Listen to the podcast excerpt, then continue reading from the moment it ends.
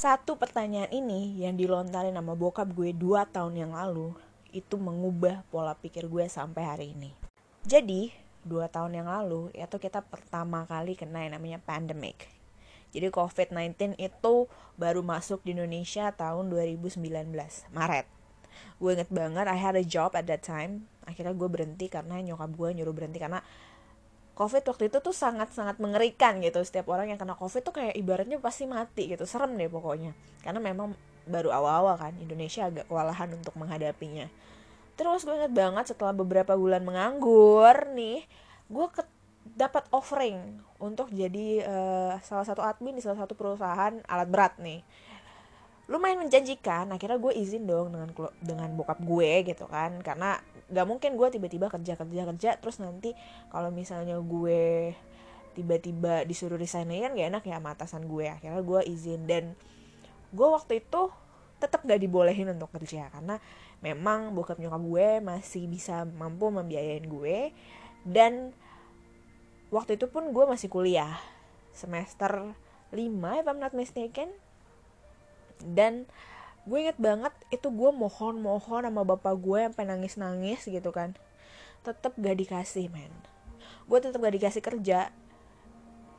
Dan dengan alasan uh, mementingkan kesehatan gue gitu kan. Karena kalau misalnya gue kena ya takutnya gue juga membawa virus itu sama orang-orang di rumah gue which is ya bener juga sih.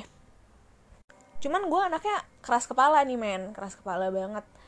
Jadi gue tetap kekeh sampai gue nangis nangis gue bilang sama bokap gini gue punya satu ketakutan ya gue gue takut banget gue tuh nggak sukses. Karena gue bilang sama bokap gue gue bukan sekolah di universitas yang bergengsi gitu. Universitas swasta yang ada di Palembang gitu. It's not a big deal gitu kan ketika banyak orang yang universitasnya bagus gitu kan.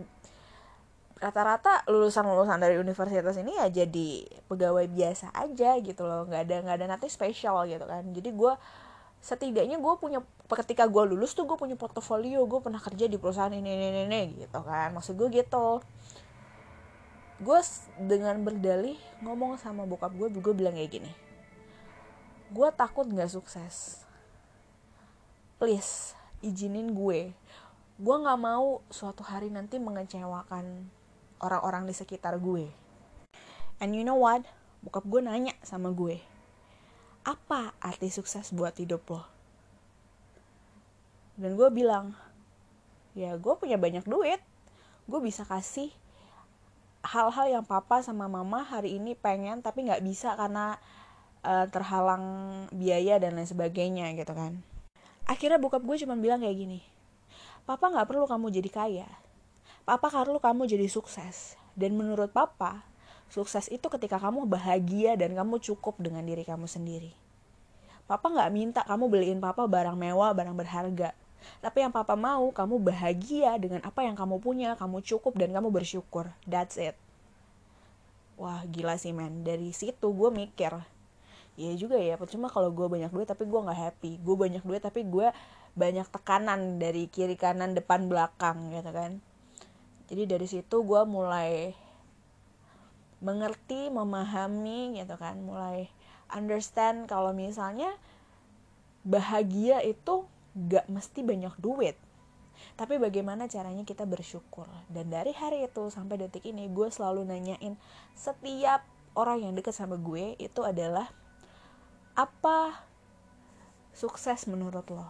Dan dari pertanyaan-pertanyaan mereka gue bisa tahu orang-orang ini bagaimana cara menilai hidupnya bagaimana cara mereka menilai hidup orang lain. Ada satu gue pernah mantan pacar gue gitu gue tanya apa kunci sukses buat lo?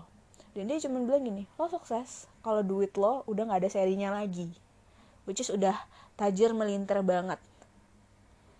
Dan dari situ gue tahu bahwa dia menilai orang itu dari duitnya dari isi dompetnya dari penampilannya dari apa yang dia pakai.